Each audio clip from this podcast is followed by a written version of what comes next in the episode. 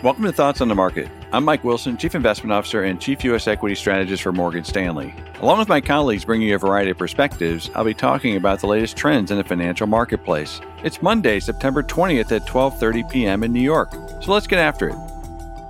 For regular listeners to this podcast, our mid-cycle transition narrative is probably getting fairly repetitive. A strong narrative that makes sense is worth riding until the end, and we're not there yet. However, we do think we've entered the final chapter. To recall, the mid cycle transition began back in March. Initially, it's a more difficult time for the average stock, while the higher quality stocks and indices hold up. Over the last six months, that's pretty much exactly what's happened. Small caps and lower quality stocks have underperformed the S&P 500 significantly. But now we're entering the final chapter, and that's the time when the index starts to underperform the average stock. This happens because that's where investors have been hiding. And at this stage of the transition, investors can no longer hide from the reality of what the mid cycle transition brings. First, we have a deceleration in economic and earnings momentum. On the economic front, the data has already rolled over pretty hard. While many are blaming the Delta variant for this slowdown in the economy, we think it's more about the payback in demand from a fiscal stimulus and recovery that was unsustainably strong earlier this year. Furthermore, because this recession and recovery were much sharper than normal, we should expect a greater deceleration in growth during the mid cycle transition phase this time. Finally, due to the nature of this recession being centered around a health crisis, the fiscal support from the government was unusually strong. This led to very high operating leverage and profitability. The normalization means that we could see negative operating leverage for a few quarters as costs are layered back in just as top line growth slows. The bottom line earnings revisions over the next few quarters will probably look relatively worse than the economic revisions of late.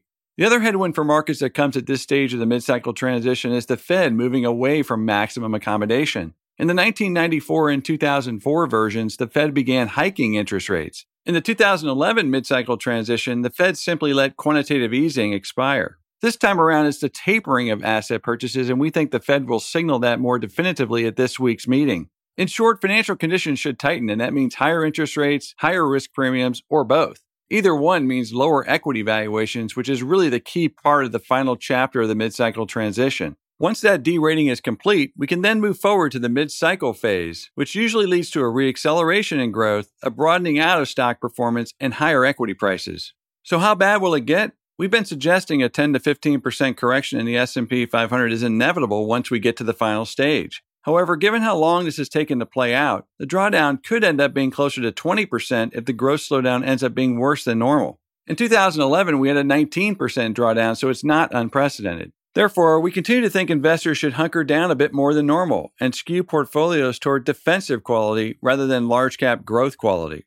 Of course, markets can surprise us, which begs the question, what could change our view and allow the S&P 500 to avoid the 10 to 20% drawdown? First on the list is another fiscal stimulus directed right at the consumer that sustains the well above trend of demand. This could come from either US or China. Second would be a Fed that completely reverses course this week and says they no longer plan to taper asset purchases this year or even next year. Both seem unlikely at this stage, but if markets become somewhat dislocated, we could then see a reaction from policymakers later this fall.